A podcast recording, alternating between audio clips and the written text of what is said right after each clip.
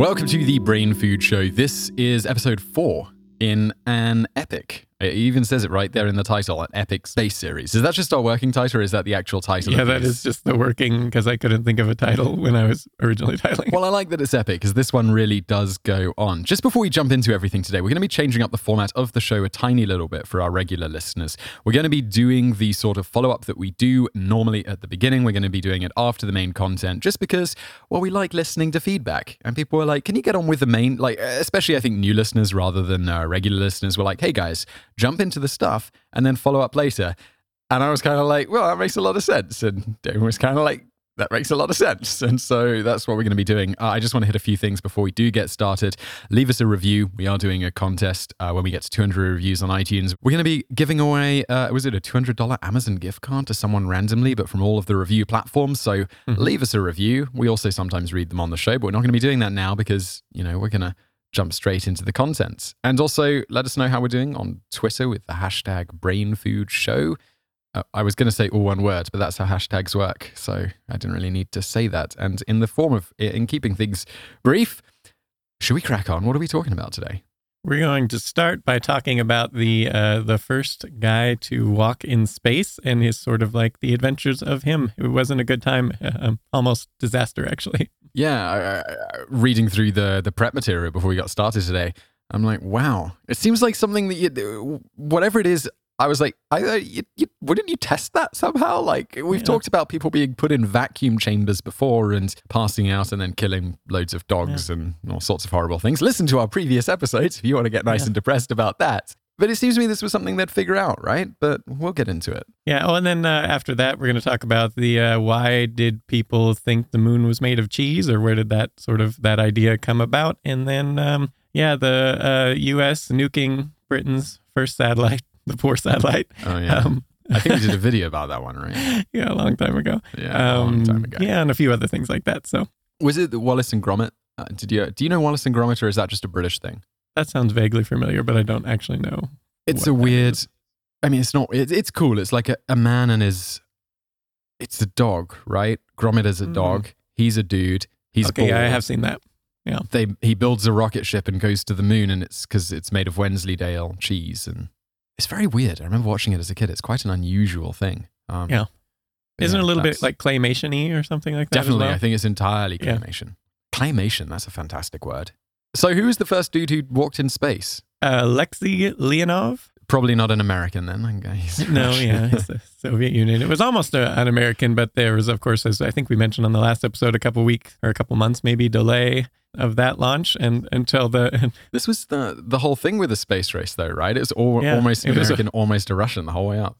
yeah, so he was a you know veteran of the the Soviet Air Force and all this, uh, well well trained. He actually Uh-huh. trained for 18 months for this particular mission, um, and it was going to be his first time in space, along with his uh, his partner there, uh, Pavel. What do you think, uh, Belyayev? Yeah, I'd say Belyalev. You could call him PB. Yeah, so it was the the Voskhod 2 mission uh, they launched, and uh, yeah, so they go up in orbit, and he straps on his little uh, EVA suit backpack to his spacesuit, and uh, this provides them with about 45 minutes of oxygen, and also um, so it, you know not just to breathe, but also to keep cool. They didn't really have like a super sophisticated cooling uh, method there. Uh, it was just sort of like let the let the sort of carbon dioxide and stuff out. And put Yeah. new new fresh air in, which is cooler. Um, so it wasn't super fancy, but uh, Importantly, though, because people might be thinking, isn't space really cold?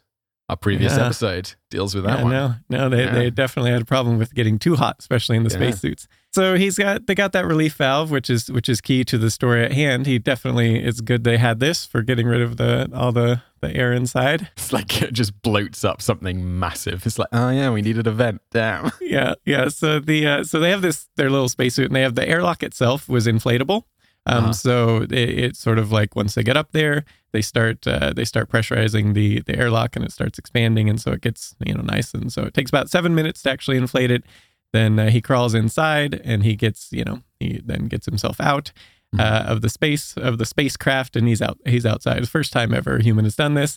He spends about twelve minutes and nine seconds, uh, exactly, uh, out there, and uh, yeah, it's nice. Everything's going good. And then he he goes, all right, well, better get back in. Only got you know 40, 45 minutes of air here, and and he didn't fit anymore because his suit Oh, had expanded. So he had bloated up a little bit. Yeah, a lot. And so yeah, he didn't he, he couldn't really get back in, which is a problem. You're kind of floating around in space, and I'm looking. We've got a, a, little picture of the Voskhod 2 spacecraft, and this is terrible podcasting, but that we're looking at a picture of the thing. And I'm like, so if that's his airlock, so the guy gets into there, that's a really small spacecraft. So you're not Yeah. kind of on the outside of the ISS where you've got some like big nice thing to kind of hold on to and feel a bit. I don't know. For me, that would make me feel way more comfortable. It's kind of like, mm-hmm. oh, there's this big thing. Whereas if I'm just. Yeah. going around the Earth, in this tin, I'm just holding onto this tiny little tin spaceship, like ah. Yeah, and and whose whose uh whose bright idea there was to make the airlock so small that he could just like barely squeeze out in the first place, and then It's also inflatable, right? Surely you Yeah. make it as big as you want. yeah, it's uh so yeah, he's sitting there. He's like, all right, well, I can't fit back in, so uh, he's can almost fit back in. It's it's like a tight fit, so he starts to try to get himself in, and he doesn't actually tell like ground control or anything like that. What's what's uh what's up? Because he's like, there's nothing they can do about it, and there was people people watching. You know, it was, uh, back home. And Yeah. so uh, they did once they once the, the ground control people saw that there was maybe an issue here, uh, they cut off the feed so that you know people the general public couldn't see it anymore, and they just kind of oh technical difficulties, you know. I feel like he should have a safe word. Like Yeah. they should be like, everything's going fine. I'm really looking forward to getting home and having my macaroni. And then they'd like cut off the transmission or whatever Russian people eat, maybe like. Have some vodka or something. Yeah. no, Uh, you can't have the code word. You can't have the safe word vodka because then he'd use it too much. yeah. So so he's looking and he's he's trying to wedge himself back in. Uh-huh. And his solution is to, all right, well, I'll just cut off the inflow so so new air won't come into my suit, and then I shall just bleed off some air that's in it right now to lower the pressure, basically. I love these early astronauts. Just like, let's try something insanely dangerous. Yeah, let's just get rid of the the pressure inside my suit enough to where he could then squeeze. You know, then it wouldn't be so tight. You know, uh, it- there would be some give to it. Uh, Yeah. and so this is this is what he's going for. So he starts bleeding off the air slowly and sort of like wiggling slowly, inch by inch. You know, crawling in. And so then yeah, he says of this process, I knew I might be risking oxygen starvation, but I had no choice. If I did not re enter the craft, within 40 minutes, my life support would be spent anyway. Ooh, dramatic. Very dramatic, in fact. Yeah, and then he, he also goes on of why another reason, you know, uh, he was actually quite grateful that they cut off the feed uh, because, um, My family was therefore spared the anxiety that they would have had to endure had they known how close I came to being stranded in space. Yeah. yeah. So in the uh, in the uh, several minutes it takes him to wedge himself back in as he's bleeding off the the air there, uh, it ended up his body temperature actually raised 3.2 degrees Fahrenheit, or that's 1.8 degrees Celsius above normal. A uh, during the process. Yeah, he, he was he was working, you know, Yeah. and then uh, yeah, and then he once he got in, then there there was another problem is because so now he's in, and it's this long. I mean, we maybe we'll put the picture up in the thing, but it's sort of an elongated like tube looking thing, and so he's in there head first. We have to put up the pic. You, you're talking about the not just the EVA log, right, but the whole Vostok 2 spacecraft. Yeah, yeah, and this so thing looks like a ray gun. it it does actually. I was browsing through the notes and I was like, "Ooh, we're talking about ray guns." And I was like, "No, that's the Vostok 2." two I, we, uh, where where could people find this? We'll put it up on the forums, right? I'll, I'll, like, I'll, uh, I'll just yeah, I'll put it up on on the um on the post or whatever. I don't know if it shows up in like iTunes and whatnot, but you can you can see. And uh, so yeah, so so he gets in there, but now he has to twist around and reach back to pull Alright. the hatch shut, shut, and so he can actually you know repressurize it and you know get the air. And so he had to let out even more air to make this happen, so he could kind of do that twist around move. And then he eventually gets it. He he he managed to shut it, repressurize, all all good um, until he gets back in to the ship, and then more stuff, more stuff had gone wrong. So they get back in, and then they're going back. You know, time to go back to Earth. It's nice, you know, mission accomplished. Wait, did we out- talk about the problem about his suit becoming really stiff? Because I thought this was a really fascinating thing. Yeah, I mean, it was just like you know when it was all inflated. Yeah, so he can't really like move much. It's like you know, I I think we were talking about in the last one where the astronauts really have to work, like even in modern spacesuits, to just close their fist because it just wants to spring back open, you know, with the air pressure. So it's kind of yeah, and so yeah, exactly. It's just kind of stiff. It's hard to move at all. But ha- hang on, maybe I'm a little confused when I was reading through these notes. So the guy gets back into the spacecraft, and because he's bled off the oxygen, right now it's like Mm. tighter to him or something. So the suit's like, No, no, that, that, that the the tightness was was the before when it was just like completely uh, inflated. it was just Yeah. like okay, just yeah. Spacesuits suck generally. yeah. Especially the you know the first one that they- they're going out there. They've never tried that before. So I, I love it in like movies where they're wearing these like super skin tight spacesuits and they've got the giant Yeah. piece of glass around their heads and it's like they're wielding like regular guns and shooting them. Like no, no, though, no, no, no, you'd need some like yeah, I don't know, motors and things probably to do everything good. Although I mean, like uh, SpaceX is designing some pretty cool I saw looking this. suits. Yeah, it looks great. Uh, and I don't know what you know how they're getting around some of the problems, but they look cool anyway. I think they've probably come back from the design department and are yet to go to the engineers. Maybe could be the L. Yeah, yeah. um, so yeah, so they get back in. They're gonna go back to Earth, and then they they find out their automatic guiding system is not working. Um, and they're also pretty low on fuel. Like they don't have a lot of extra to maneuver around, so they you know they need to do the pull off the landing manually Mhm. and uh, quite quite well. Um, so uh, to, and it's actually it was kind of difficult. So Le- uh, Leonov he actually describes how difficult you know the, the process here. Uh, he stated, uh, Pasha began orienting, I assume Pasha's the other, uh, Yeah. ah, yeah, Believ, of course, PB. Uh, Pasha began orienting the craft for re-entry. This was no easy task. In order to use the optical device necessary for orientation, he had to lean horizontally across both seats in the spacecraft, while I held him steady in front of the orientation porthole. We then had to maneuver ourselves back to the correct positions in our seats very rapidly so that the spacecraft's center of gravity was correct during the re-entry burn. And remember, this is a tiny spacecraft. And who designs this thing? Like, you know, like that they have to lay across both seats to do the Right. right, you know, to see the, I guess this is like their backup option. yeah, but still move the window. Early, early space exploration, things do Yeah. break a lot. Yeah. Um, so yeah, and so then they had the, the problem also of they had to land um, within the, the Soviet Union because uh, one of the problems was, of course, you have China right there. If they missed and hit China, uh, China and the Soviet Union not getting along at that point. no, definitely and not. so so that they didn't want to create like an international incident there. Um, so they, I mean, but to to be fair, the Soviet Union, big place, you know, relatively Yeah. speaking.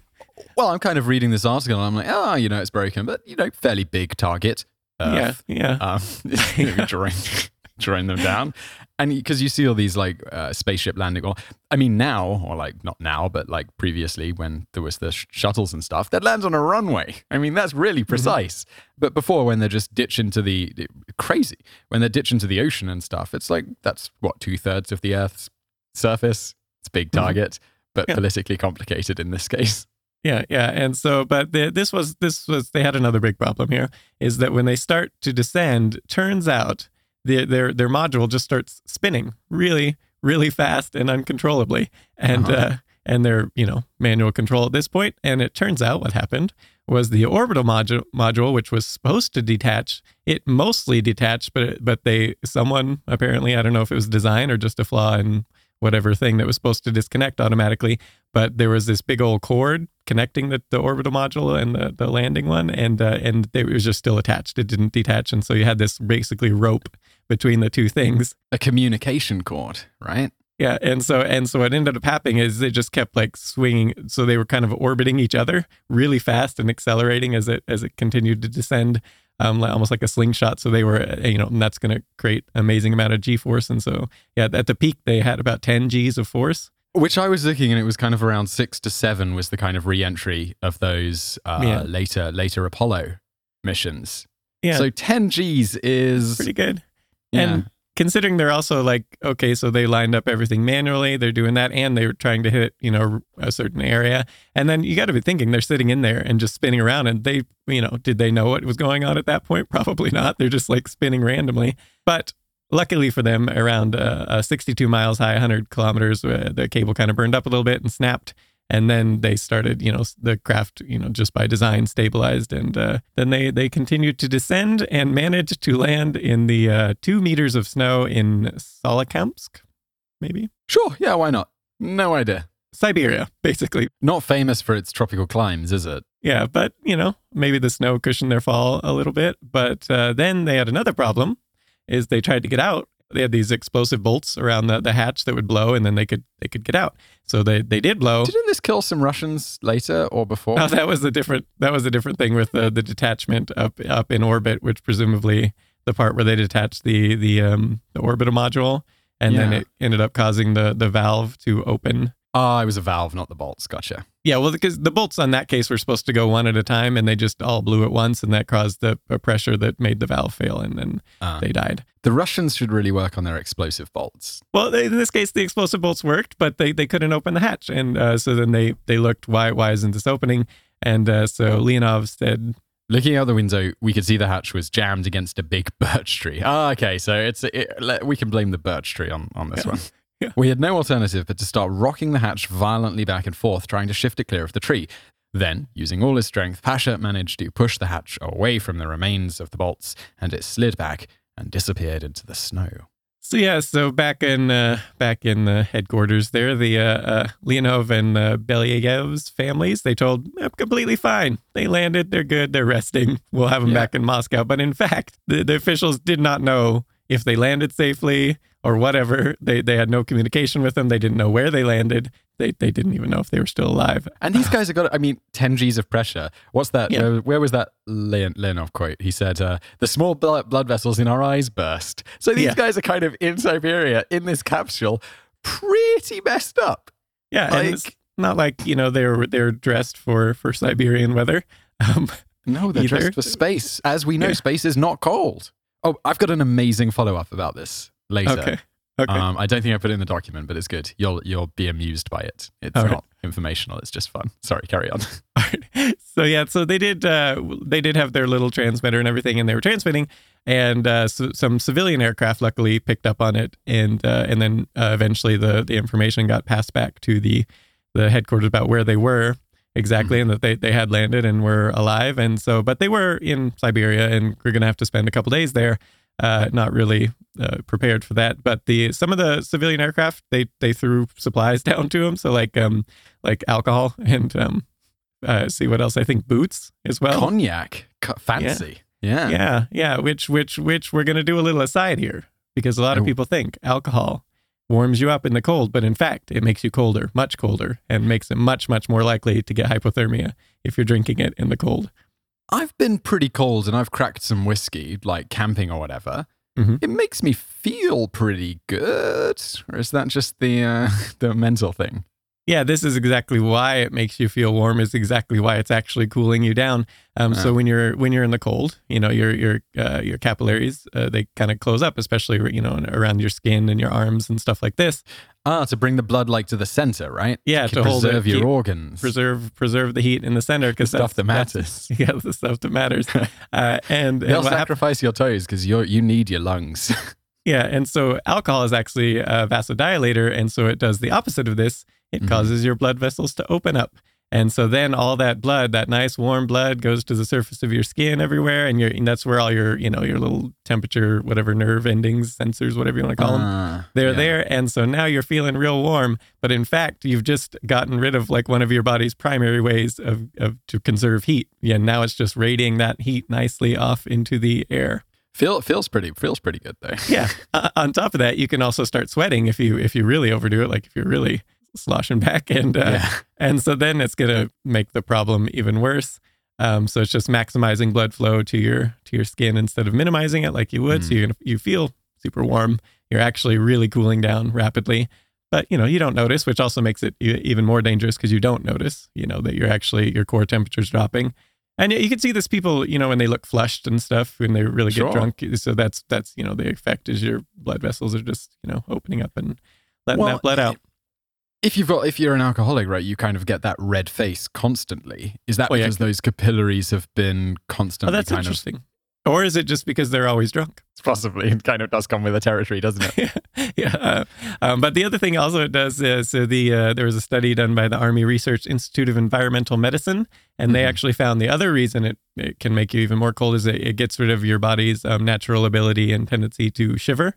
Um, so it just Oh. stops that from happening, and so you won't shiver even though you're cold, and so that's another way your body tries to generate heat, and uh, it's, so that's gone, and then you just yeah you just keep getting colder, and uh, yeah. So contrary to popular belief, don't don't drink the alcohol if you're if you're gonna freeze. So I feel like this is a really important survival tip. You can only drink alcohol if you're feeling really co- closed. If it's kind of like, nah, you- you're done for. You know, if you just want to feel, if you just want to feel like if you're, you know, um, Leo DiCaprio in Yeah. that Titanic scene, you know, you, you, it's it's game over. Have a sip. you know, make yourself feel comfortable as you float down to the bottom of the Atlantic. Yeah. Well, well, at the last stages of hypothermia, you kind of feel warm anyway, right? You start to get that's why people take off their clothes and stuff because they start to feel hot. Ah, didn't know that, really?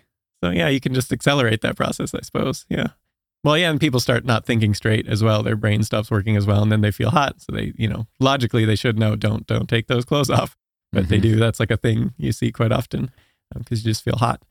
So, anyways, back to the cosmonauts. They did. They had their cognac, and I assume drinking it probably. But uh, so it was negative twenty two degrees They Fahrenheit. probably or- were like, we shouldn't drink this. We shouldn't drink this past Chev. Yeah, negative twenty two degrees Fahrenheit, negative thirty degrees Celsius. That's what that is. And um, wow. Yeah. They also noted there were wolves around they were hearing. So that's not good. And they couldn't reseal the the thing. You know, the, the bolts had blown the hatch off. And so now they're, you know, they're they're just kind of I mean, I'm sure they spent the night in the hatch, but or in the in the little The nature of explosive bolts. They're a one time thing. yeah. The other problem was is they had actually on their way down and stuff gotten really sweaty. And they actually, uh, he said they had sweat sloshing up to their ankles, which is not good for the cold. So they did, um, yeah. So they, he describes how they got around this problem. Uh, we had to strip naked, take off our underwear, and wring the moisture out of it. We then had to pour out what liquid had accumulated in our spacesuits. We went on to separate the rigid part of the suit from its softer lining, nine layers of aluminium foil, and a synthetic material called Dederon, and then put the softer part of the suits back on over our underwear and pull our boots and gloves back on. Yeah. So they they did that, and then they you know they spent a nice frigid night drinking cognac, presumably. Mhm. And uh, so the next day, though, uh, the the um, some help came in the in the form of some uh, people sent in skis. And so I don't Mhm. know why it wasn't really clear. I couldn't find out why they didn't just go then with the skis to what they did the next day. But so what they did instead was build a little log cabin for some reason, and uh, and built a nice fire. And then the next day after that, another crew came and also on skis. And then uh, yeah, they they all traveled. It was only nine kilometers or so to an area where they could land a helicopter to come get them. Um, so I don't know. Maybe they didn't have the helicopter ready or something. Uh, had to bring it in. Uh, so needed just send them supplies and like stuff to keep warm and everything. But um, Yeah, I'm sure there's a there's a good I'm- reason. there had to have been a good reason. But then, so then, uh, so yeah, they go back. Uh, they ra- arrived in the town of Leninsk, where they did a little, uh, you know, report to the media. And uh, Leonov just said about it. Provided with a special suit, man can survive and work in open space. Thank you for your attention. That was it. That's all he said. That's all he said pub- publicly. I mean, uh, I, presumably he was advised not to uh, not Uh-huh. to give the details of stuff because the Soviet Union was often not so forthcoming about this the bad stuff that happened. What? They were. yeah. Um, they wanted to, you know, make it look good. So, um, yeah. So that was that was their little adventure, and it wasn't until much later that the, the actual details of him, you know, almost dying a couple times, uh, came out. Very cool. So now we're now we're moving on to why do people think the the moon was made of cheese? And we'll start uh, NASA in 2002. This isn't related to this previous one, is it? This is a whole. This no, this is like just the moon. second You section. know, awesome. Cool. Uh, so yeah, so NASA in 2002 actually released the following statement. Using the new camera on the recently refitted Hubble, ta- Hubble Space Telescope, astronomers have been able to confirm that the moon is made of green cheese. The telling clue was the resolution of a numeric date after which the moon may go bad. Controversy still exists, however, over whether the date resolved is truly an expiration date or just a sell by date. I'm, I'm going to bet I can guess what day they released that. Yeah, it was on April 1st of 2002. was. And so, but yeah, so how did this how did this even come about? Why did people think the moon was made of cheese, or where did this this come about? So that Uh-huh. um, this joke is so bad. Do you think it's too bad to utter? Nah, you can tell it, and then I'll make fun of you. is, that, is that original Daven material, or did you find that somewhere? no, that's original. We're gonna move on. You got to say it now. Come on, No. come on. Uh, I'm just. we could ask just. we could ask Joel to put the our, our producer to put I will the just- rim shot of cricket sounds. I think people can just deduce the horribleness of the joke by noting that the, the Milky Way is referenced. No, I'm doing it for you. I'm doing it for you. this is from Daven. You might think that the rumor that the moon is made of green cheese got its start because it was formed in the Milky Way.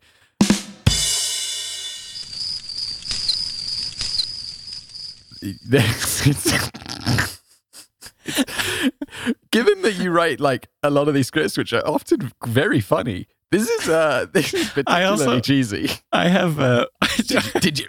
Oh, did he? I have a particular affinity to really, really, really bad jokes, though, as well. I just usually don't And put them in the scripts. Oh, yeah, really bad puns. Love them.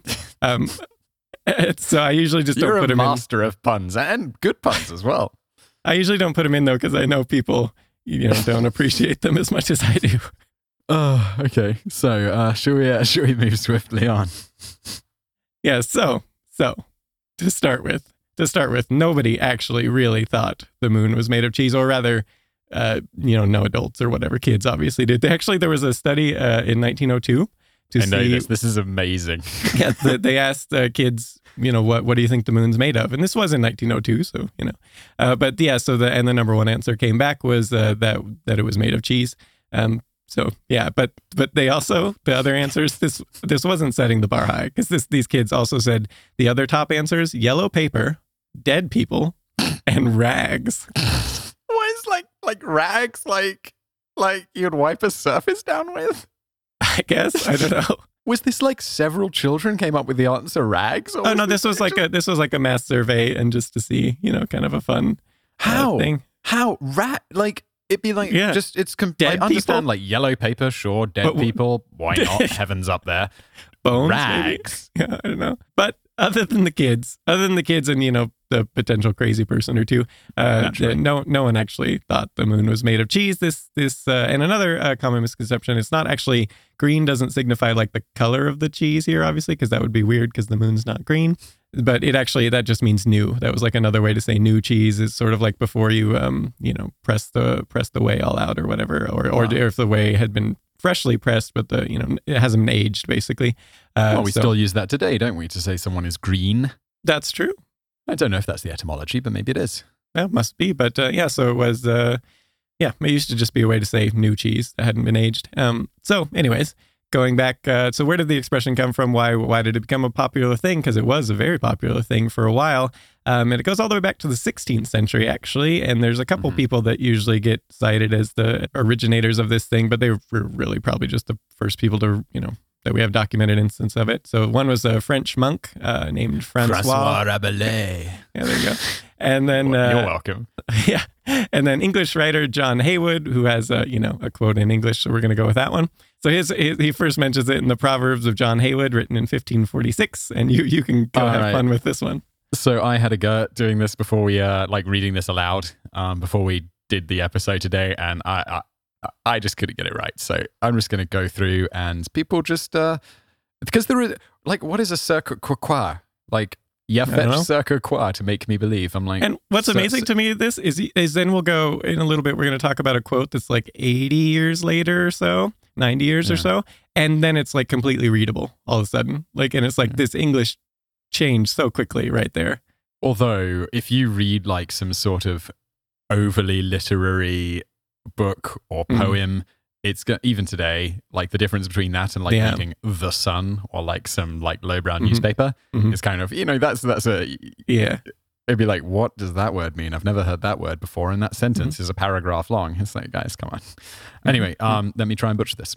You fetch cirque to make me believe or think, and there's an E on the end, but I'm fairly sure it's just think, Yeah. that the moon is made of green cheese. And when ye have made me a lout in all these, it seemeth ye would make me go to bed at no one? That was way, way better than any of my practice. The pressure works for me. yeah, so uh, to translate that, uh, he's basically just saying only the extremely gullible would believe it. So it's just something that's if someone says something so ludicrous that only someone who's really gullible will believe it. That is the whole that is the whole um, idea behind the the phrase. It was just sort of an expression there for that. And then so yeah, so another early example. If we go to 1565 in Shacklock's Hatchet of Heresies. Whilst they tell for truth Luther and uh, Luther his load, yes, so that they may make their blind brotherhood and the ignorant sort believe that the moon is made of green cheese. See, this one is readable, but the spelling in there is. I wish people could see what I'm trying to read right now. Yeah, it was before the standardization of the the spelling, which is you know there were there weren't grammar Nazis back then. Um, I like that one, the, the brotherhood. brotherhood. It sounds like the brotherhood. Yeah. And how do you get the moon from M O N E? Like, I mean, if you just sound it out, like, I guess maybe, I don't know. Anyway, I don't know, dude. Let's uh, just. so, so moving on to more readable uh, quotes from John Wilkins' New World Book uh, One, which he makes it explicitly clear the the meaning of the expression and and that it actually was now very common. You may as soon persuade some country peasants that the moon is made of green cheese, as we say, as that 'tis bigger than his cartwheel. See, that's all completely normal. The spelling's Yeah. been standardized, it's all very readable. And so yeah, this was just a way to signify gullibility. Um, and uh, and yeah, and uh, in more recent times, people started to actually believe that people used to think this, which is pretty ironic, actually. It's like the world is flat thing, right? Uh, Did we mention that? Because this is one Yeah, of my yeah, yeah. ones. Yeah, this is Yeah. exactly. So people, uh, I was even taught this in, in like grade school and stuff that people used It to was think. it was this huge thing, like yeah, Christopher Yeah. Columbus. He thought he could fall off the side of the world. It's yeah, like, and everyone no, was like, no, no. yeah, no, no one thought that really. It was just this was it had been it's been a couple uh, millennia that people have known that they're commonly known that the world was round, and in fact, Eratosthenes. Uh, he he was the, the head librarian at the Library of Alexandria in 240 BC or so, and he actually calculated within two percent accuracy the circumference of the Earth all the way back This is then. amazing. Yeah, totally. This guy was amazing. Like he, he was incredible. He also did uh, so he calculated the distance from the Earth to the Sun and was only off by about a half a percent on his measurement, which is Amazing. crazy. Uh, calculated the tilt of the Earth on its axis. Two two thousand two hundred and sixty years ago. Yeah, yeah. And the tilt of the Earth on its axis was only off by a half a degree, which is also crazy. And uh, yeah, he's also the uh, father of geography, generally considered, because he he wrote quite a lot of works on geography. You know what's even more impressive about that? I bet if you ask someone, like, is the Earth straight or on a tilt? I think you'd get like a 50 50 response of like, sure or no. Because Yeah. you always look at those maps of the solar system, it's always like nice and straight, but it is tilted. Yeah. Yeah. Yeah. And it, it was bad. kind of funny though. So as, as impressive as he is, uh, a lot of his work unfortunately is lost and everything. But uh, we have references, you know, to a lot of it. Mhm. Uh, but it, he was known as to be second best at everything. But oh. was, was sort of his his thing. Is he was like a preeminent mind, but like ev- there was always someone who was better at each field, like you know that he would try at. But that was kind of the that kind of a reference to him. It was kind of funny. I thought. Uh, Well, I feel that's kind of the nature of, of the Renaissance man, right? yeah, like, yeah, uh, yeah, yeah, true, true. He's just he's good at a lot of things. But anyways, so speaking of the moon, going back to to space, which Mhm. was the whole thing. So the United States at one point, this is absolutely true, I planned. did know this. It's amazing. on nuking the moon. yeah. Not completely. Just just putting a nuke up there and just let's hit it with a nuke. Let's see what happens.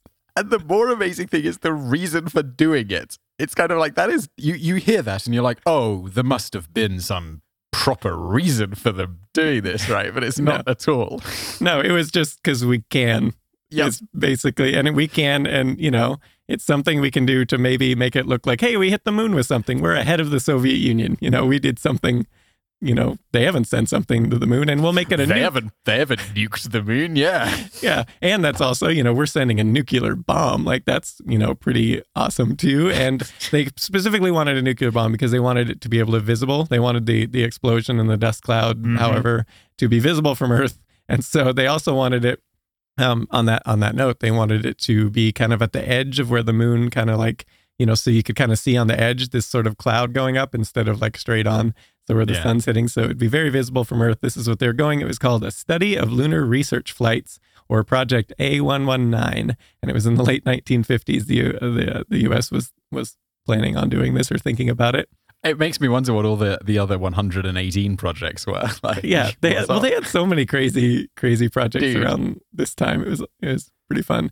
Um, I feel like America, like not just with the space race, but with the communists and the CIA, had some pretty wild times in the 1950s and 60s. totally, yeah, Things were pretty intense for a while. yeah, like the Project MKUltra, which is no one's thought that one's like where Is they that were the LSD one? Yeah, they were literally giving people, random people, LSD just to see what happened without them knowing. Just random citizens, just like here, here. Yep. We'll just slip them some LSD. Let's see what happens. And Weren't this- they kidnapping them from brothels or like trapping them? in yeah, they did stuff like that. Some people got, some people died as a result. It wasn't, it wasn't like awesome. Not a, not a not a bright spot in the history of the CIA's. Yeah, Uh, it was this was the CIA leading this or the precursor to the CIA? yeah. Um, this, this in general wasn't like. Uh, I feel like the Cold War with the CIA was not a time of like mm, they weren't really following the rules so much, just No. doing kind of whatever they wanted. Although people are going to look back on those Snowden leaks like in the future and be like, "Whoa, Yeah. Like even now, I feel that that is underplayed. Like quite how serious that was. Yeah. Like- yeah. Just the level of spying. Well, a lot of, I guess, yeah, when you're, when it's the time, like, especially if you're in that time, you're like, well, well, it is the Cold War. We don't want to get nuked. Like, we want them to be able to have these extra powers to do stuff. And, you know, there's probably some element of truth to that anyway. But, um, anyways, back to nuking the moon. Uh, Yeah. So they have, uh, Back to the important stuff. You know. Yeah. uh, Leonard Reiffel it. A ri- rifle. rifle. Le- yeah. Leonard. Leonard rifle. What, would you say Leonard or Leonard? Dude, I don't know. I was just making fun. I, I, I just because he he uh, he came up with the idea of the the missile to do it, right? So Yeah, be it's a- funny if his name was Rifle. So he was- he was put in bad char- That's true. So he was put in charge of the, the whole thing, and uh, he thought it would be quite easy actually. Take a intercontinental uh, ballistic missile and just Mhm. shoot it off there. Wouldn't be that hard to do. Um, and he thought he could hit it with about an accuracy of about two miles, which also demonstrated sort of something the U.S. could shoot and hit a target that small, that far away. Like that's going to make the Soviets nervous. It's pretty Um, impressive. Yeah, that would be impressive, but they didn't think it would be that hard. And actually, a little aside here Carl Sagan, everybody knows Carl Sagan, I feel Mhm. like, or at least has heard of him. He was actually, this was, he was a quite young, young scientist, just budding, just getting his start. And he got Mhm. hired on for this project. And his job was to study how the cloud would, would sort of form. Cause, you know, like on, on Earth, it would be like a mushroom cloud, but how would it form, you know, without air and without the, you know, all that? What, what would it look like?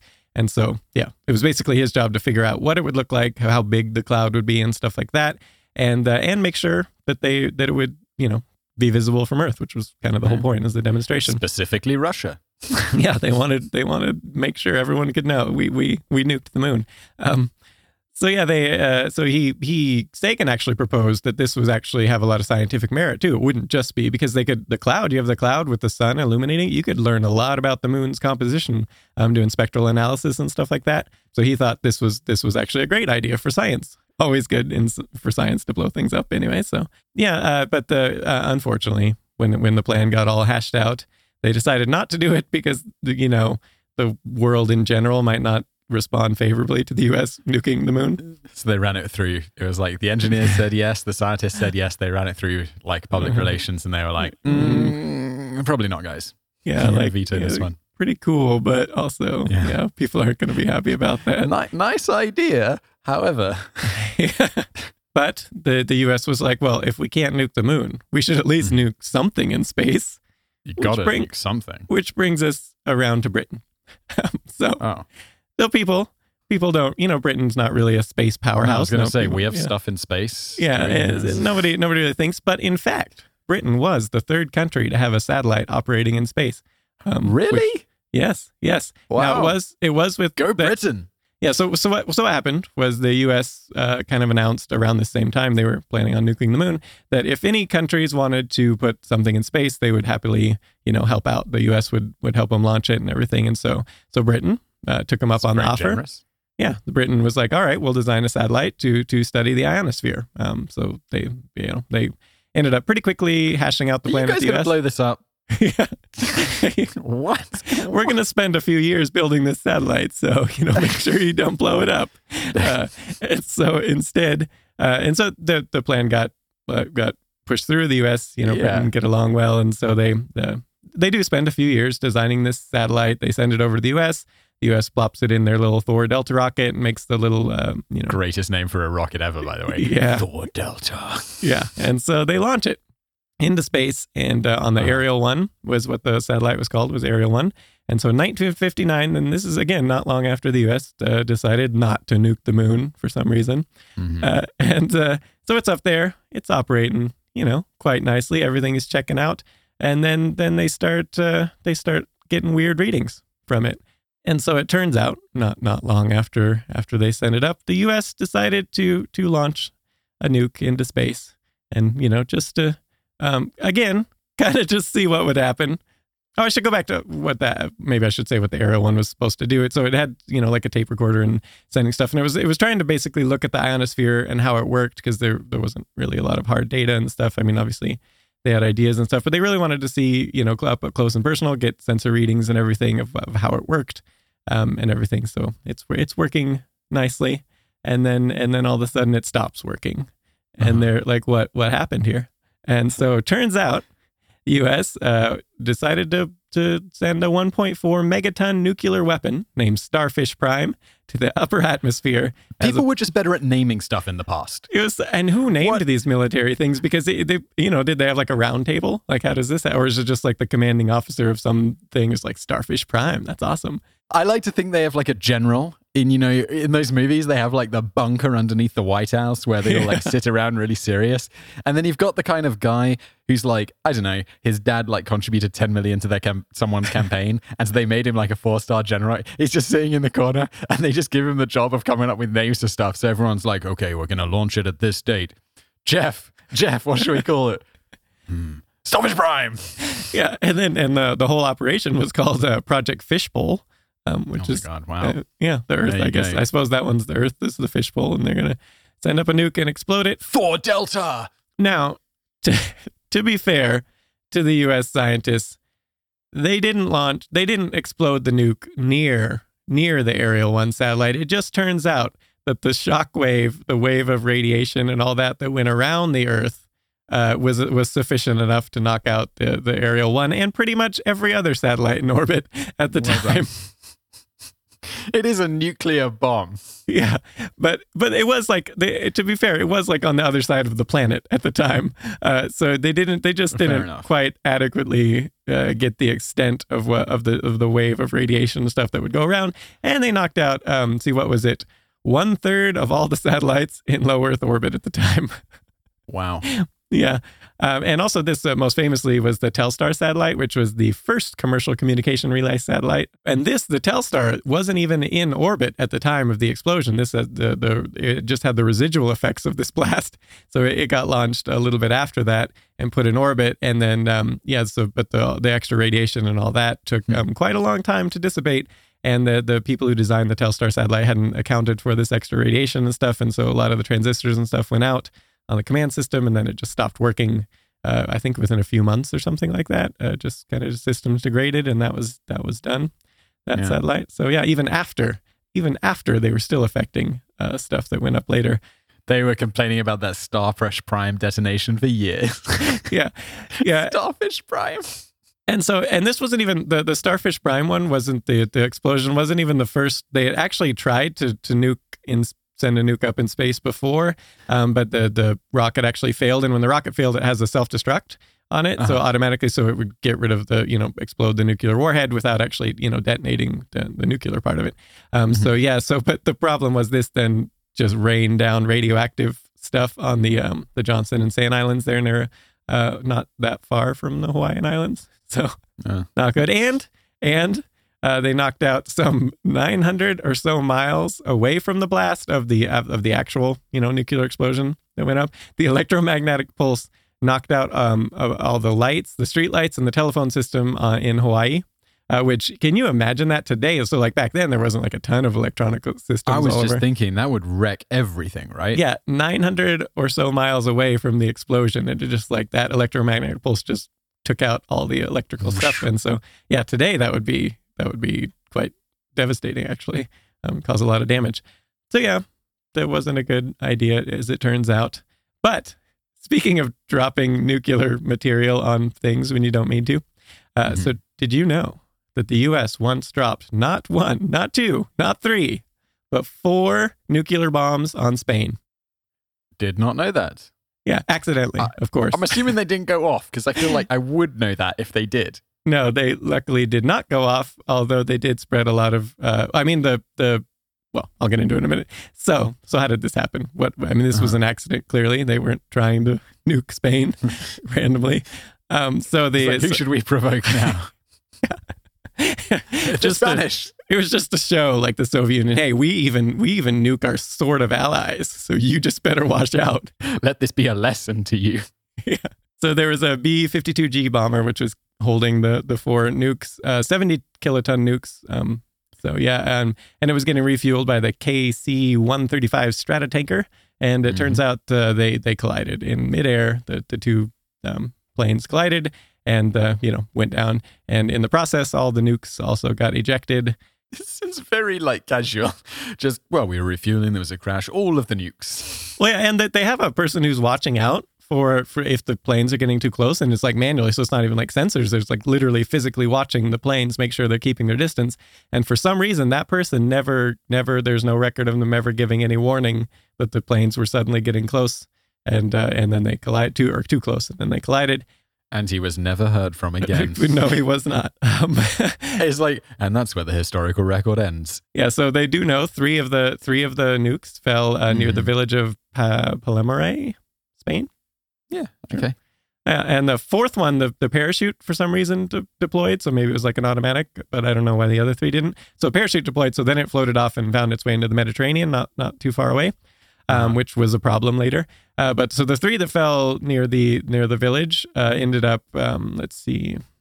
So two of them actually had they have these explosive igniters that actually are supposed to you know force the I don't know what type of nukes they were if they're the ones like the ramming ones or whatever but they're Mhm. you know they're supposed to you know ignite the nuclear explosion or whatever but they I mean it wasn't in the armed position or whatever. I don't know what kind it was but either way they, yeah good. The igniters did go off. The that part of the explosion did go off but it did not uh, you know uh, generate the chain reaction for the nuke to then go off. Um, but yeah, but the, what it did do is spread nuclear material all over the place uh, within Good. within a few mile radius, which wasn't good because it was near a village, and that caused a lot of problems. The third one landed in a um, in a riverbed, so it didn't the, the explosive didn't go off, so it was quite intact. And I might point out here that these things were estimated to cost two billion dollars a piece, which is about fifteen billion dollars today each one.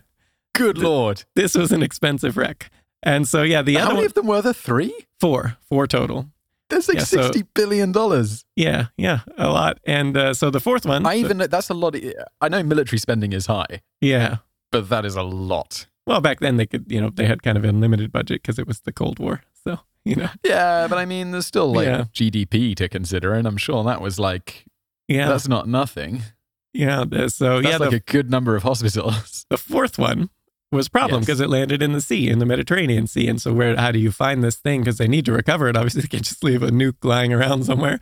Um, so they end up, uh, luckily, uh, Francisco Simo Orts, he was a fisherman.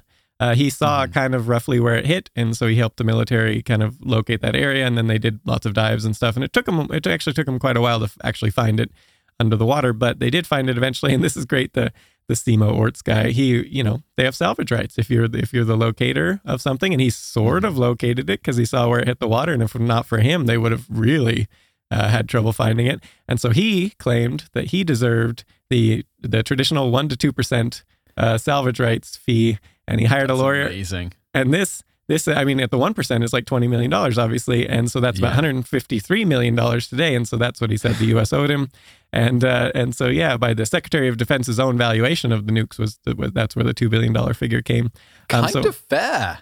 yeah, I mean, Like I know it's crazy, but it's kind of yeah, I mean, he didn't get it. he didn't technically find it, but they wouldn't it, have no. found it without him. So that was true. Uh, so yeah, so he claimed it, hired a lawyer. They did settle out of court, not knowing how much he got, but I'm sure he got a lot.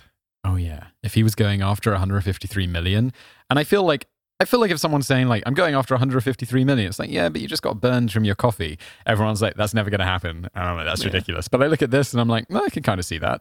Well, so yeah, he's getting paid. the U.S. military is probably eager not to have this be like a lengthy court battle that keeps in the press. Like, oh yeah, we No. accidentally dropped a bunch of nukes that are worth a lot of money. Remember how badly we screwed up, guys? Yeah. yeah, we just spent like sixty billion dollars on nothing, and lots of and what was it like a you know six to ten people or something died in the process, um, and we spread nuclear nuclear waste all over near this town in Spain. So Yeah, one of our allies. yeah, so yeah, so they you know they probably were just like yeah, give him whatever, we'll go away. But anyways, so the the other reason this is noteworthy is that there was a guy named Carl Brashear. And he, he, in the process, he was a diver, and in the process of trying to get the, the nuke, recover it, he ended up losing his leg uh, Oh. in an accident. It got crushed, and Like uh, why? dive. Uh, yeah, I assume so. Wow. But uh, yeah, so It's not a anyways, the the point being that if you've ever seen the movie Men of Honor, this was one of the uh, partial inspirations for that movie. I have not, but that's quite a cast. Cuba Gooding Jr., Robert De Niro, Charlie Yeah. Theron. Yeah, That's yeah. cool. The time the US nuked Spain. That would be a very clickable video title. Yeah, I don't know why we haven't done that one yet. So speaking of the uh, the U.S. detonating nukes in the upper atmosphere, so um, so you might people might be going, so what what was the point? So I kind of said it was just kind of because, and it was kind of just because, uh, mostly.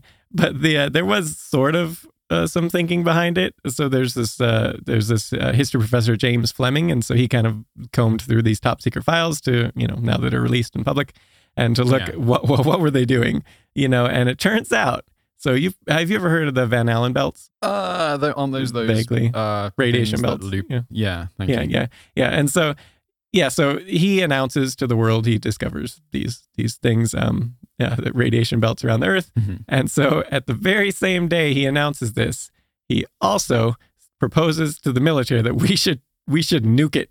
We should nuke these radiation belts just to see what would happen. And so then the, the professor Fleming actually had a, I- he had a kind of a funny quote about this. Uh, he said, This is the first occasion I've ever discovered where someone discovered something and immediately decided to blow it up For science, for science.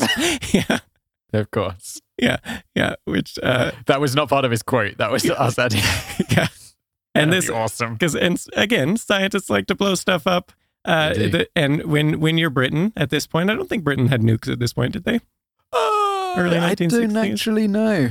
yeah, Um, so but but so even if they did they, they didn't weren't so uh, audacious to to maybe waste the money detonating it but they still like to blow stuff up. So that the british did actually uh, attach grenades to suborbital rockets uh, to to explode them in the atmosphere also just to see what would happen.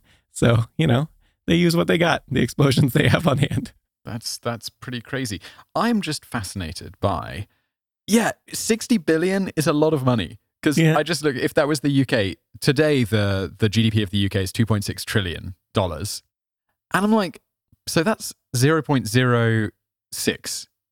That's not like it. That's like Mhm. point nearly 0.1 percent if you're rounding up of the Mhm. entire GDP of the country on four bombs. Granted, it was America. Your GDP is going to be a lot higher, yeah, yeah. but that's a lot of money. Yeah, totally. But yeah, scientists they like to blow stuff up. So They love Yeah. blowing stuff up. yeah, actually in college by this episode. I did in college. Um, so I was in uh, I don't know, it was special relativity or something like that. Um, uh, with uh, I had a lot of courses with this one professor. I really liked the she was um physics professor and all that, all the higher level ones. So really good teacher. But anyways, the point being, so we go into class one day and and we're you know thinking we're gonna you know learn about you know something cool like uh which special relativity if you ever that that class or like a cosmology or something blows your mind like every day like every lecture is just like whoa that's amazing but anyways this one literally blew our minds because she said this video brought to you by Skillshare.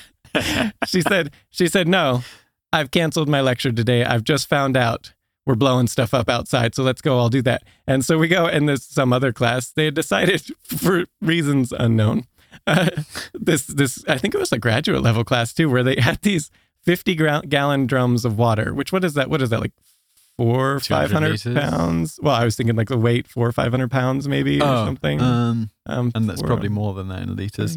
How much was it, you say?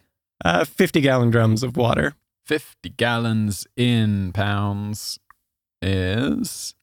Oh, I need to choose my uh, substance. Of course.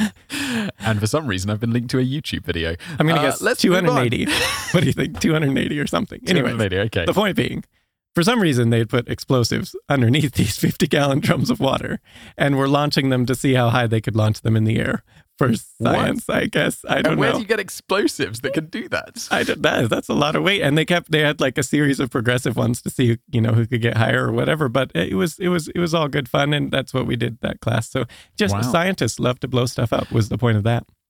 Yeah, I remember there was. Uh, the, this is less exciting after your example, but when I was uh, at high school, equivalent of high school, and there was, um, we'd have chemistry class. You know, the alkali metals. So you've got like your lithium, your sodium, your potassium, your uh, cesium, francium, the other ones, whatever they are. And there was only like, you could get them for the labs in the school, but you could only get potassium. That was the highest uh, up the reactive alkali Mhm. metals you could get. So my chemistry teacher, he was like, I just bought a massive one.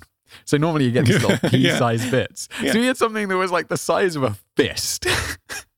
and he like takes it out of the oil or whatever that you, you keep it in. He's like, we should go outside. So he gets like an ice cream tub, fills it up with water, and it's like pouring with rain outside. And he gets one of the kids. He's like, put on these safety goggles, put on this like uh You'll be leather- fine. yeah, yeah, yeah. And he's like, go throw it into the thing. And he misses and it rolls along the wet the wet uh like um the the tiles or whatever Mhm. outside because it was raining, and it's like fizzing, and the kid just grabs it. He just runs Oh, no. in, grabs it, and dumps it in the water, and it's just. Yeah. It was great. One of the highlights of my schooling. So Yeah. yeah, blowing stuff up. good good fun. We had in high school too. I had uh, we had took like sodium or something. I mean, we didn't get to handle it, of course. Uh, they weren't so brave. Our teacher was not so brave. I'm not sure that was that was allowed. Yeah, But yeah, we did get to watch it go boom, um, which was fun. good time. Yeah. There's some great YouTube videos of that happening. There's one from like the 90s or whatever, and it's like, oh, rubidium is the one that's after potassium, and then I think they get radioactive. And there's then he's like putting the potassium in, it's like, and then he puts rubidium in it, and it completely it shatters the glass that Mhm. protect the the like the safety glass, and it's Mhm. like, whoa, it was cool. Yeah. check the video out. That is the that's the space talk for today. Um, I did want to. I actually did want to say you had a, tw- a tweet uh, on, on Twitter there, naturally, uh, where you you talk about. So we were talking about last episode or the one before about how the Apollo mission, uh, how they they're really inappropriate. If you go read the transcripts, they Oh, just yeah. bad language. And you had a great quote that you found on one of them. Well, I was just on holiday for two weeks, so I downloaded a bunch of these. I I made a mistake at first because they have them all on the NASA website or whatever. Uh, and these these are the transcripts of what the astronauts are saying to. Most of them are communicating with Capcom, so it's them kind of talking about pretty standard things like we need to release the valve, valve released, blah yeah, blah blah. Yeah, yeah. But the ones that are kind of like exciting are the ones where it's just them in the cockpit. So Mhm. it's not them talking with Capcom. It's just the astronauts bantering with each other. And I read a bunch of these. So, uh, producer Joel, you might want to bleep some of these out. I'm just going to read it as it is. so this is, oh, I didn't write down which one it was, but it was on one of the Apollo missions. And the dude says, Oh, you stupid son of a bitch. God damn, these things are really about to piss me off. I get that sucker open and the son of a bitch shuts up again. And um, I really spend more fucking time trying to put goddamn water bags together than anything else. this, this is amazing. And the more amazing thing is, I wrote this in my tweet. They don't say fucking. Uh, this is going to sound really weird. They don't say the F because it's all bleeped out, I guess. You don't, they don't say the F word. They change it to it's not fracking, it's Uh, uh, freaking, I think, is they freaking. Yeah. yeah. they edited it for the transcript. Yeah. And I was like, is that really what's going on? So I Googled it, and uh, someone's like, oh no, just the transcriptionist at NASA. Uh, Yeah, she was trying to keep things clean. Yeah.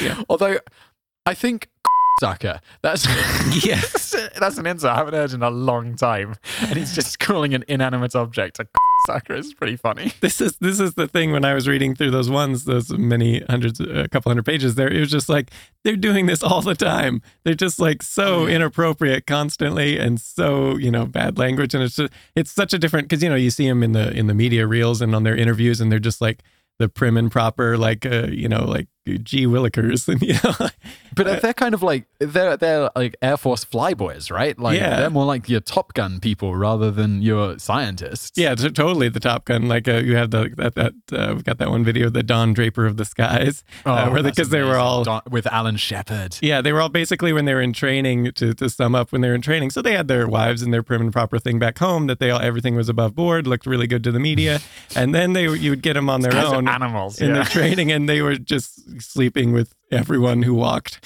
and um and just awful. Uh, the whole just yeah, the Don Alan, Draper. Alan Shepard is an absolute. Alan Shepard was like the worst, except for uh, so what was it? Um, who's the old guy that went? Uh, Glenn. Uh, I know who you mean. Um, the guy who went to space like way later when he was older, or are we talking about someone else? John Glenn. There we go. John Glenn. Okay. Yeah, so John Glenn was actually one of them. That he was actually sort of the the what was presented more on the on the to the media, and he he had a lot of problems with Alan Shepard and the others, and trying to get everyone else to behave because they were constantly just doing stuff that if the media ever found out, like the space program would just be shot. Because there was already a lot of controversy. This is one of the contrary to popular belief is like the you know you know the greatest generation we we sent you know th- these people to the moon and all this, and it turns out American America at the time really was largely the polls say against the space program at all and the tax funding It's a lot it. of money, right? Yeah. yeah, as similar to today, where it's just like, yeah, it's too much money, it's a waste of money, and this is kind of was the general consensus at the time. It was more the U.S. just doing it to show off, basically. Uh, anyway, the government was doing it anyway, despite the populace. So, um, so yeah, so it was uh, sort of tenuous, and if a lot of the stuff the astronauts were doing would get out, especially like 1960s sensibilities, uh, Mhm. it, it would have been it would have been a bad time for the space program. So he was he was trying to like, hey guys, let's we gotta we gotta shape up, you know, like not do this stuff all the time. Um, but and they were like, I- yeah, I do no, feel like we're just gonna do what we want 'Cause- didn't the public know who these guys were? I mean, you can present whatever image you want to the media, but this was the 1960s. These were kind of like, I, you know, I feel like Mad Men is a nice, is an interesting look into that generation of like what men were like, yeah. especially powerful men. And these guys were kind of powerful heroes. Well, yeah, and what, what, and it was, what I mean- you really think was up? you re- you look at some of the quotes of like their wives. What did they think? And it was basically like, yeah, when you're away, but when you're back home, you you Yeah. do not do any of these things. You are the prim and proper person, you know. Like, uh, and that was kind of the the general consensus there. Um, which, by the way. Uh, oh, maybe I'll leave this for the bonus fact. There's a there's an there's a fun bonus fact with uh, it might have even been John Glenn. Are we Uh, doing bonus facts today, or did we wrap up these? Is that another another episode? We got uh, tons of bonus facts, and that's probably going to be the next couple episodes is just bonus facts, or maybe just a really long bonus fact. But I, it might have been John Glenn and his wife. They have a, it's a fun one of the astronauts anyway. It's a fun Okay. fun story. I'm gonna I'll put it in the bonus facts. Okay. I've got some follow up, more follow up. Have you got Okay. other follow ups you want to do? No, no, that's all I got. I, I got a couple. Okay, so I was saying about the the freezing in space, right, and how it's cold, and I said I had an amazing like. It's entertaining. It's not useful at all, but it Mhm. is. It, it was just so appropriate. So I've just been on holiday for a couple of weeks, and uh, my well now my wife and I we have like a, Mm. a bit of a tradition. Like you know, if there's good internet, we'll watch it like a Netflix movie or whatever in the evening. And normally, what we do is we first go through every Nicolas Cage movie that's come out. So Nicolas Cage makes a lot of movies because he owes a lot of people a lot of money. So he makes a lot of bad movies, and a lot of them get. There's, there's, there's a lot on Netflix. So we're like, watch these bad movies, and we don't always make it through, but it's just kind of like a fun thing to do. Mhm. Um, and then somehow my recommendation engine gets a bit weird, and so I got something called the Cloverfield Paradox. I don't know if Mhm. you've heard of this. I've No, never heard of this movie. It's just like a. It, I think it's actually. It was, I think J.J. Abrams produced it, but it had kind of a Really? of a B B movie feel. Yeah. Um. Okay. So there's this. They're in space. Blah blah blah. It doesn't matter. Um. So they're in space, and a woman gets trapped in an airlock. Okay. Mm-hmm. And then it starts filling with water because obviously there's some water running past the airlock. Right. It's already stupid. and we're in an airlock, right? So the water's pouring into the airlock and it's filling up with water. Mhm. The first problem is how does that possibly work? Air pressure is a thing. Yeah. That water's Yeah. not going to come in, or something terrible is going to happen to her as the pressure increases. Mhm. Um, but secondly, that's all fine. Let's just theoretically go with that. So it fills up, and then the outside hatch blows off. Mhm. So, and instantly, everything freezes. Mhm. Like the all, all it's a big airlock. All of the water is just flash frozen in an instant, and Mhm. she's just frozen in the ice, looking through. And I'm like, we just talked about it. That is so dumb. And I'm just like, that Yeah, would not happen. That, I wonder all. what in that. So it would probably just like get gaseous state real quick. I mean, there would be like a drop, but it wouldn't. Yeah, it would just be like probably. Just Even if it was absolute zero outside, yeah. No, I, I'm I'd know. pretty sure it would No. just because all the all the molecules would instantly just like want to spread apart and in their little gaseous state. So yeah, Yeah. No. I watched that and I was like, mm, mm, mm, mm. But, yeah. And then I watched more Nick, Nicolas Cage.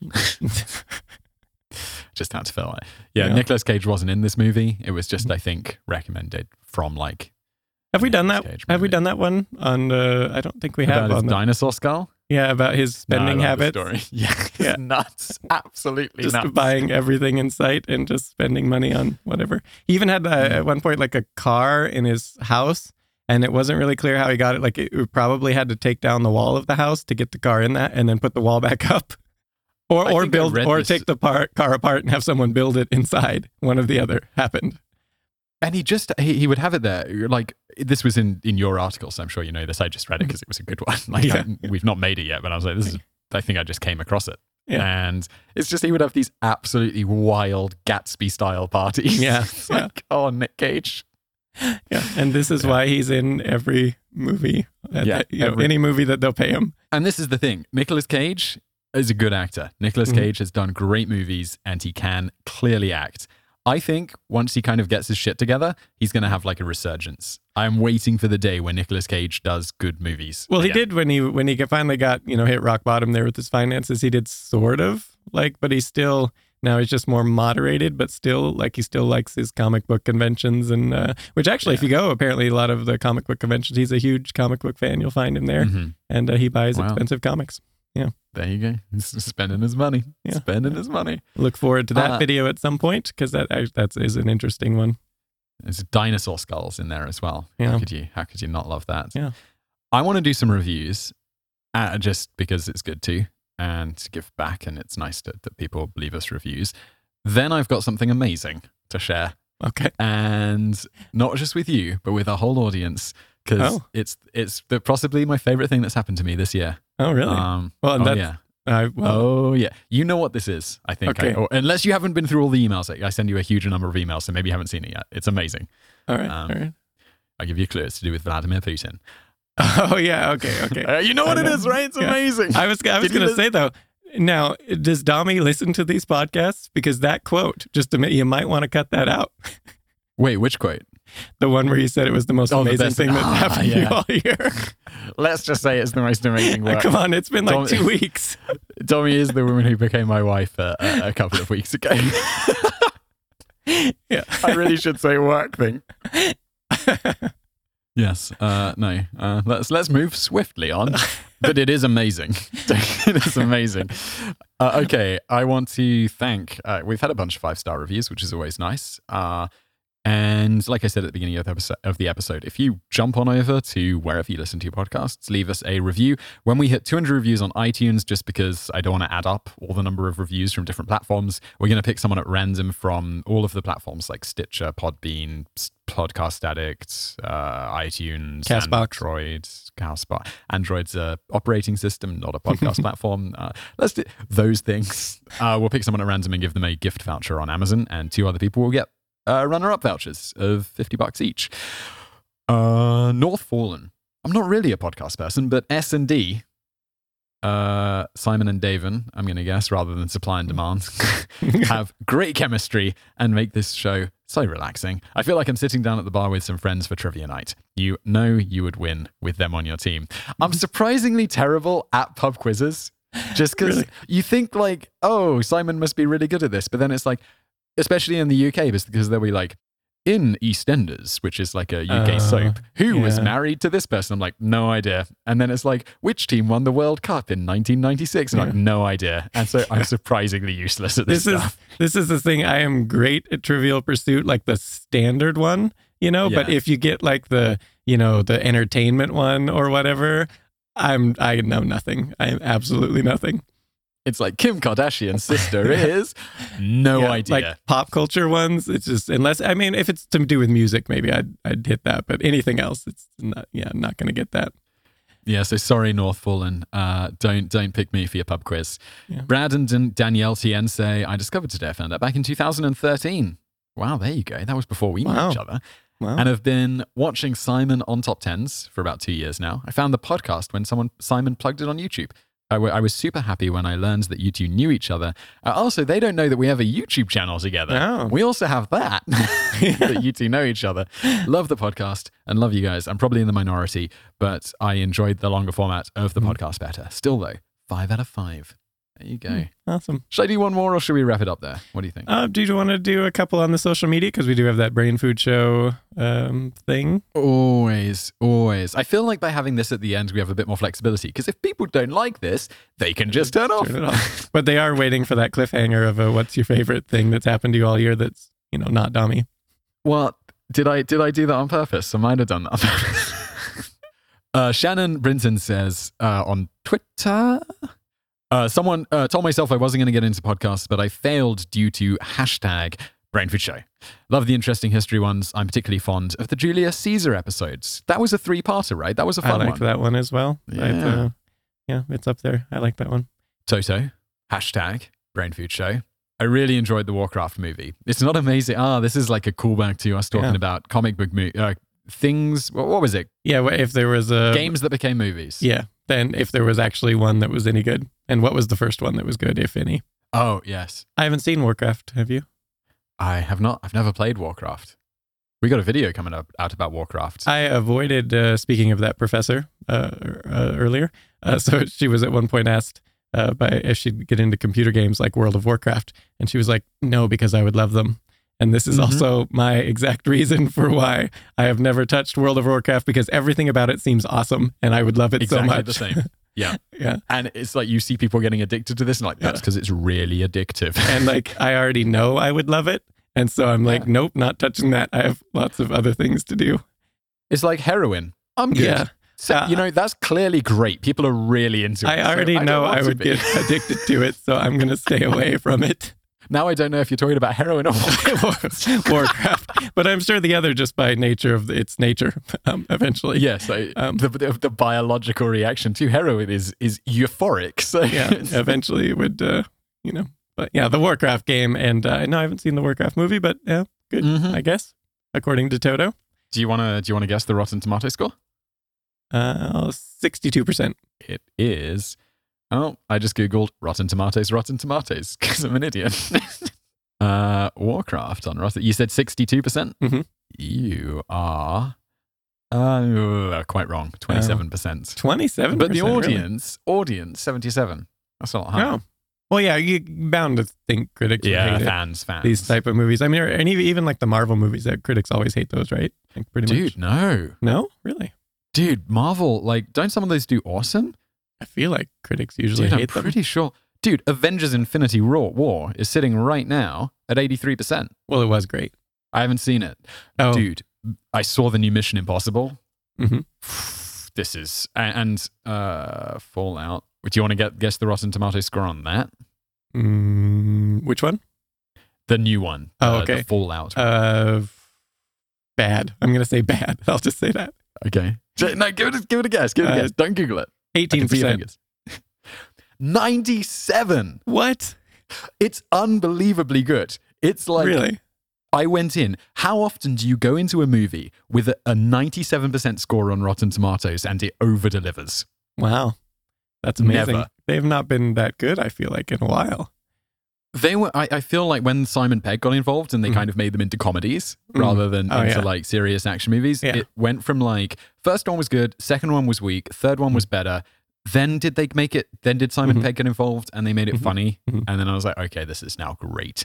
Yeah. And this is like less funny, but it's it's really excellent. And it's like two hours and 20 minutes long, and there's no point where you're bored. And it's not stupidly complicated like they make these movies sometimes. So you're like, wait, who wants the nuclear thing with the what now? And who's Mm-hmm. That guy? It's, Yeah. it's well, that's good. the thing with these type of movies, like those type of action. People just want to be entertained. That's the whole reason you're not going for quality cinema. And so that's I think what Marvel does so well is make it funny too, because then it's like an extra thing. You Yes. know that you know, so it's just pure entertainment, um, which is you know what they should be. These type of movies anyway.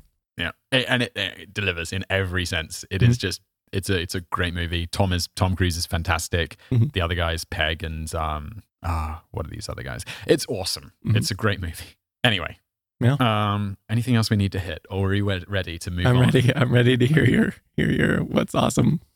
So I think what we so do you remember we made a video about Putin's walk, like his Yes. uh, the gunslinger gate, Yes. as they call it. Yeah. Which, just to recap very quickly, go check out our video on it, is basically Putin walks real funny because he was trained by the KGB to kind of always be ready to draw his gun and strike on people, right? So I got an email when I was on holiday and I kind of let my emails pile up. So I was like, oh, okay, it's something I'll check out when I get back, blah, blah, blah. You know, I got to go through all, through all of this stuff. I was clearing out my emails yesterday and I opened this thing up and someone had seen our video and it inspired them to write a song about Putin's thing. And I'm like, uh, this isn't going to be very good, whatever. And then I open it up on Spotify and it is, it, it is amazing. It is, I was listening to this yesterday. It's, it's kind of like a, like a poppy, dancey sort of, I don't know what genre of music it falls into, but it's incredibly catchy. And I've just been listening, I must have listened to it like 20 times since Mhm. yesterday. Mhm. So I thought we could, and it's basically, I can't really explain it better than the song can do it itself. So I thought maybe we could play out this episode. I emailed the guy and said, Do you mind if we play it on the podcast? And he was like, No, go for it. That's awesome. Awesome. So I thought we could play it out just in full. And I will uh, uh, open, let me just find the guy's name because I want to give him a pro- proper plug. So it's it's on an album called Walk Like Putin. Uh, sorry, it's a song called Walk Like Putin. It's by an artist called Tom Kirby. K R I uh, K I R B Y. Go check him out on Spotify. Uh, I'm going to play this song after the episode ends. It's great. Did you listen to it yet? No, I have not. I haven't. I, I saw the email, but I haven't clicked it yet. After this is done, go listen to this. It's Right. so so good. It's just, yeah, I love it. Nice. Okay, good. Nice. That's uh, that's all. Anything else? Um, no, I think that's all for today. Next time we're gonna do uh, lots and lots of space bonus facts. So it'll be rapid fire. Um, and Everyone loves the bonus facts on the uh, YouTube Yeah. channel. So yeah, and people seem to like the episodes as well. So uh, and uh, yeah, there'll be a lot. I don't know. It might be two episodes. Might be one long episode. We'll see. We'll see how how it comes together. Love it. All right. Well, uh, that's it for this Brain Food Show. Leave us a review. Say hi on Twitter with the hashtag Brain Food Show. And now uh, over to Tom Kirby and his song Walk Like Putin. Thanks, Tom, for uh, letting us. I feel like a radio DJ right now. that was good. Spin it up. yeah, let's wrap it up there.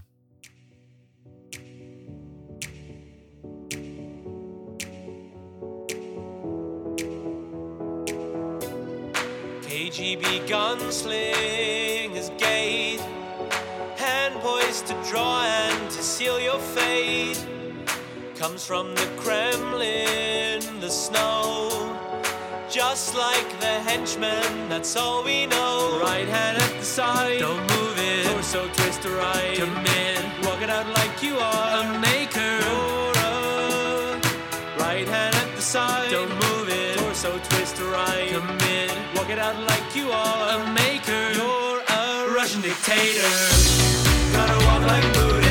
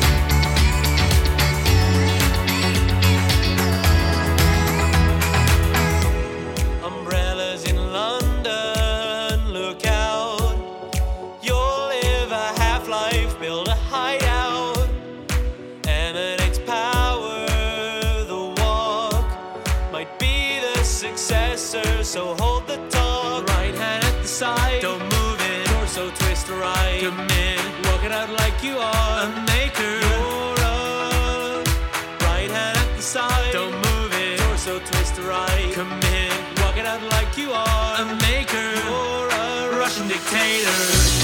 Gotta walk like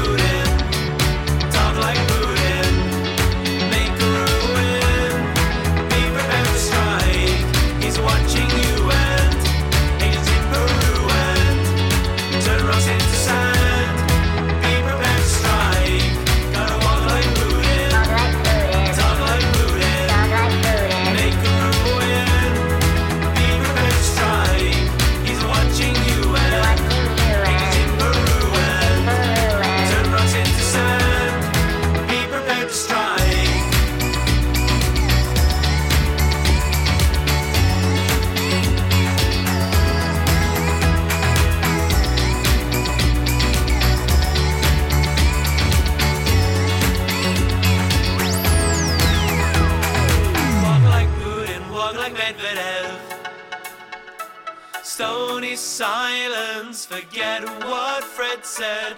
Walk like Putin, walk like Medvedev. Stony silence, forget what Fred said. Walk like Gotta walk like Putin, like talk like Putin, make a ruin, be prepared to strike. He's watching you and agents in Peru and turn rocks into sand. Be prepared.